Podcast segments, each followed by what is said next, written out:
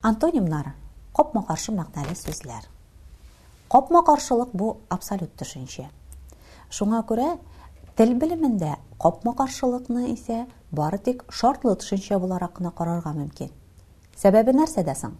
Беренчедән, һәрнәрсәне дә капма-каршы итеп куеп булмый. Бары тик охшаш, мантыйкый яктан, логик яктан бер-берсенә якын булган төшенчәләр генә капма-каршылыкка ия.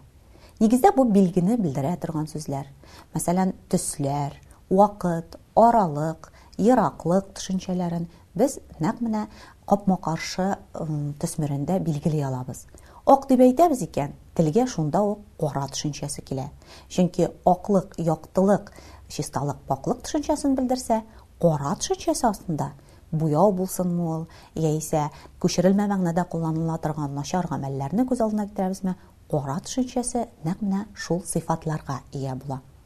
Зур дигән вакытта кечкенә, вак булган очракта эре төшенчәләрен без күрсәтә алабыз. Ләкин, әйткәнемчә, хәр сүзләрнең дә капма-каршы төшенчәсен билгели алмыйбыз. Мәсәлән, вакыт төшенчәсен белдергән вакытта безнең атна көннәре бар. Ләкин бары тик нинди дә булса бер контекст эчендә генә бер атна көнен икенче атна көненә карата капма-каршы куя алабыз. Дүшәмбе дип әйтәбез икән, халык телендә бу беренче эш көне буларак күзаллана, әлбәттә, Россия шартларында. Һәм дүшәмбе сүзенә контекстуаль, контекст эчендә билгеле бер Э, сөйләм гыйбарәсендә атнаның соңгы эш көнен, җомга көнен яисә шимбә көнне күрсәтә алабыз. Әмма һәр очракта да дүшәмбегә, шимбә Ул антоним сүз дип әйтү мөмкин түгел. Әмма кояш дип әйткән очракта күк җисеме буларак, бер үк мантыйкый юнәлештәге форманы күз алдына китерсәк, айны капма-каршы мәгънә итеп бирәләр. Ул бигрәк тә халык мәкальләрендә, җырларда, сөйләмдә актив кулланыла. Зурга кечкенә антоним булган кебек үк, Эш, гамәлләрне, процессларны белдерә торган сүзләр арасында да капма-каршы мәгънәле сүзләребез күп була. Керәбез икән, һичшиксез аннан чыгу урыны була. Керү, чыгу үзара капма-каршылык та белдерә. Яктылык караңгылыкка каршы куелып күрсәтелә. Хәтта абстракт төшенчәне белдерә торган сүзләрдә дә яхшылык, начарлык, нәфрәт, киресенчә шатлану, Кайгы, хәсрәт сүзләренә сөенеч, шатлык сүзләрен дә антоним сүзләр итеп, капма-каршы мәгънәле сүзләр итеп китерергә мөмкин. Антоним сүзләр бер тел берәмлекләре арасында да, берничә тел берәмлекләре арасында да булырга мөмкин.